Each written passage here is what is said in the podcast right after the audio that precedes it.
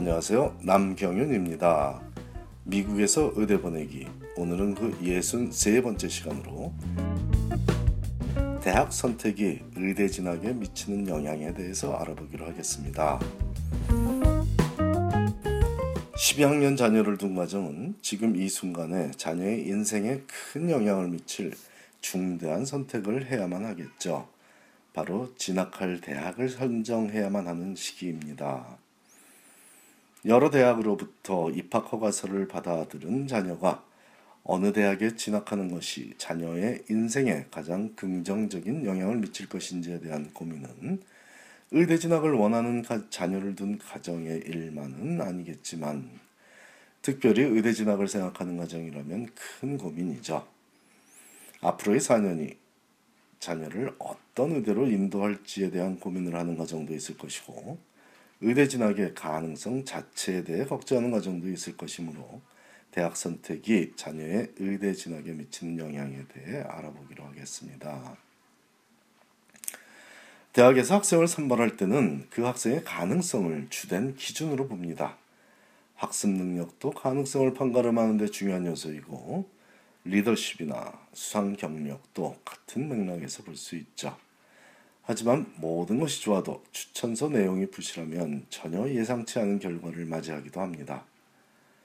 나쁜 내용이더라도 솔직하게 적는 것이 미국에서 추천서를 적어주는 이들의 마음가짐이므로 작은 실수도 언급되는 경우가 생각보다 빈번하기도 하거니와 어떤 경우에는 좋은 마음으로 적어준 추천서가 학생의 한계를 언급하는 경우도 발생할 수 있으므로 가능성 측면에서 배제되는 일도 발생합니다.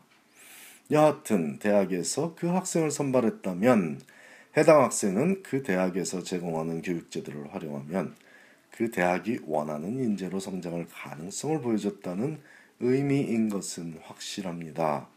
그렇다면 자녀가 진학할 그 대학이 원하는 인재상은 무엇인지를 알아야 그 대학에 진학하는 것이 의대 진학에 어떤 영향을 미칠지에 대한 답을 유추할 수 있겠습니다.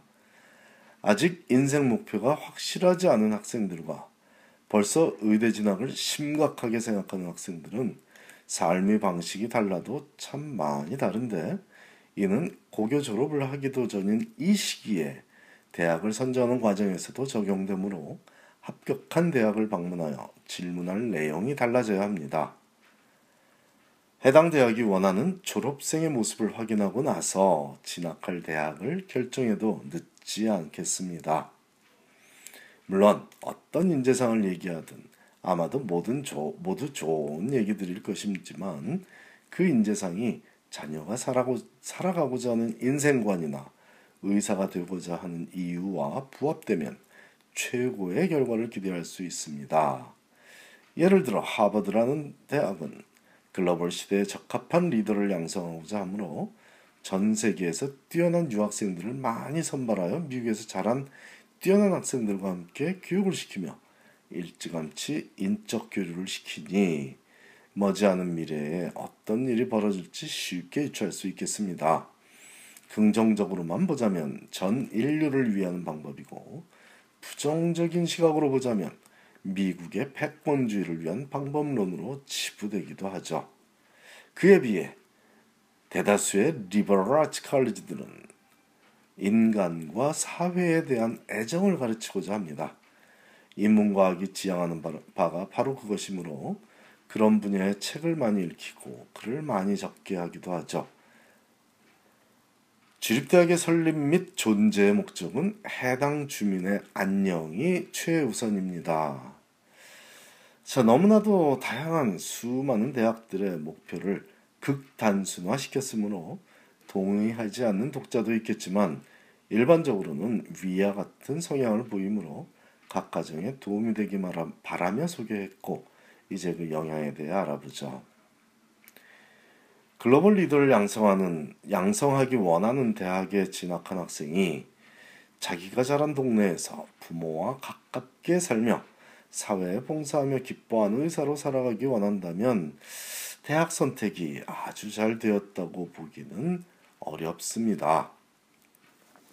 이런 학생이라면 리버라츠 칼리지에 진학하는 것이 더 어울릴 수 있겠고 그런 삶을 살아갈 실질적인 확률도 높아지며 궁극적으로 그런 삶을 살아가며 큰 행복감을 느낄 것입니다.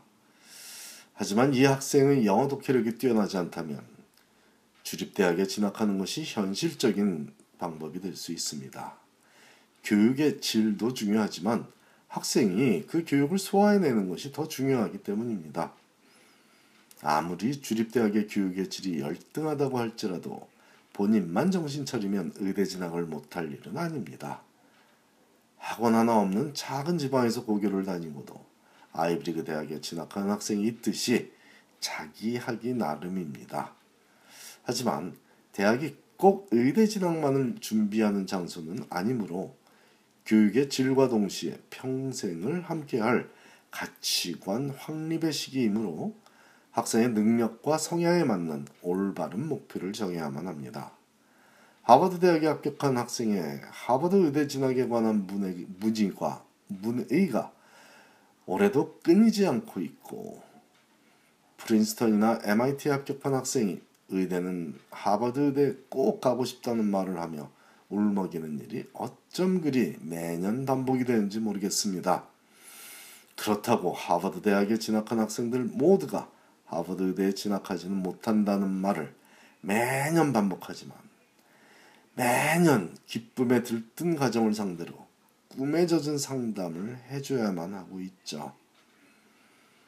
MIT에 합격했다고 잔치를 벌이며 가문의 영광이라고 기뻐하는 가정이 일반적인 모습일 수 있지만 같은 MIT 합격자 중에는 온 가족이 의기소침해서 빌자를 방문하여 대학 입시에서는 실패했지만 이라는 표현을 쓰며 의대 진학만큼은 원하는 목표를 이루고 싶다는 비장한 각오를 보이는 경우도 생각보다 굉장히 많습니다. 작은 주립대학에만 합격한 학생이 기쁜 마음으로 지금부터 어떻게 준비해야 의대에 진학할 수 있냐는 질문을 해오면 이 또한 반갑게 답을 해줄 수 있습니다. 전문가의 도움, 그것도 정확한 정보를 토대로 한 제대로 된 조언만큼 중요하게 고려할 기준은 학생 스스로의 결정입니다. 특히 학교를 방문한 이후에 내리는 결정이라면 존중해 줘야 합니다. 그래야 긍정적인 영향을 줄 것이고 최악의 경우에도 스스로의 선택에 대한 책임을 지는 모습을 보일 것입니다.